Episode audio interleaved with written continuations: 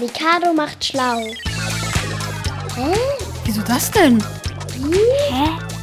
Warum? Heute? Warum ist der Mond schuld an Ebbe und Flut?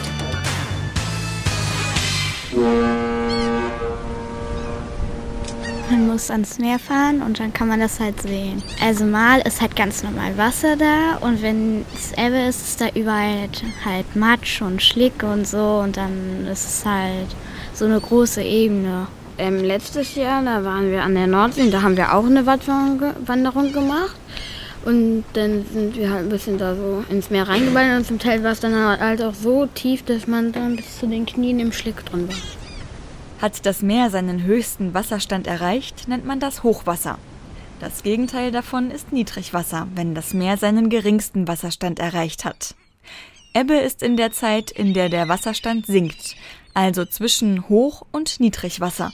Der Mond zieht äh, das Wasser ja weg und dann dreht sich die Erde und dann zieht er woanders wieder weg. Ebbe und Flut entstehen durch die Anziehungskraft zwischen Erde und Mond. Der Mond, der hat ja so eine Anziehungskraft und der zieht dann das Wasser immer an bestimmten Tageszeiten einmal zur einen Seite vom Ozean also von, oder von dem Meer und dann dreht sich die Erde ja und der Mond ist da immer noch am gleichen Punkt und dann wird es halt wieder zurückgezogen. Und das ist dann Ebbe und Flut halt. Der Mond wird von der Erde angezogen und auch die Erde wird vom Mond angezogen, sagt Physiklehrer Christian Hilmer. Jetzt ist es so, dass die Erde sich einmal am Tag um sich selbst dreht und das Wasser auf der Erde sich natürlich mitdreht, aber vom Mond angezogen wird. Und weil das Wasser auf der Erde ganz gut beweglich ist, wird es immer in Richtung Mond gezogen, bewegt sich also quasi wie ein Berg um die Erde herum. Darum ist manchmal am Strand kein Wasser und manchmal ganz viel Wasser. Diesen Wasserberg nennt man auch Flutberg. Wenn zum Beispiel an der Nordsee Niedrigwasser ist und das Wasser nicht da ist, dann steht der Mond über der Erde zum Beispiel mitten über dem Atlantik und zieht das Wasser dort an. Und dort haben wir dann eine Art Wasserberg. Da steht das Wasser dann höher und dann verteilt sich es wieder auf dem Atlantik und dann haben wir wieder Hochwasser.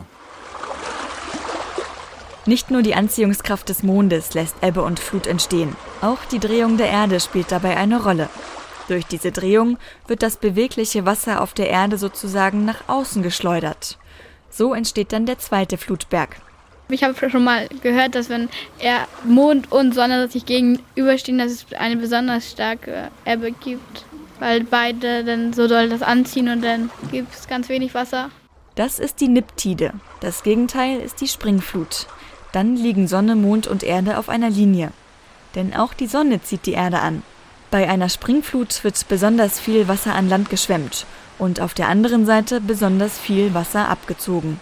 Allerdings merkt man von dem starken Niedrigwasser nicht so viel, denn wenn man an der Nordsee ist, ist das Wasser sowieso ganz weit weg. Wenn es dann noch ein bisschen weiter weg ist, merkt man es meistens nicht. Ah.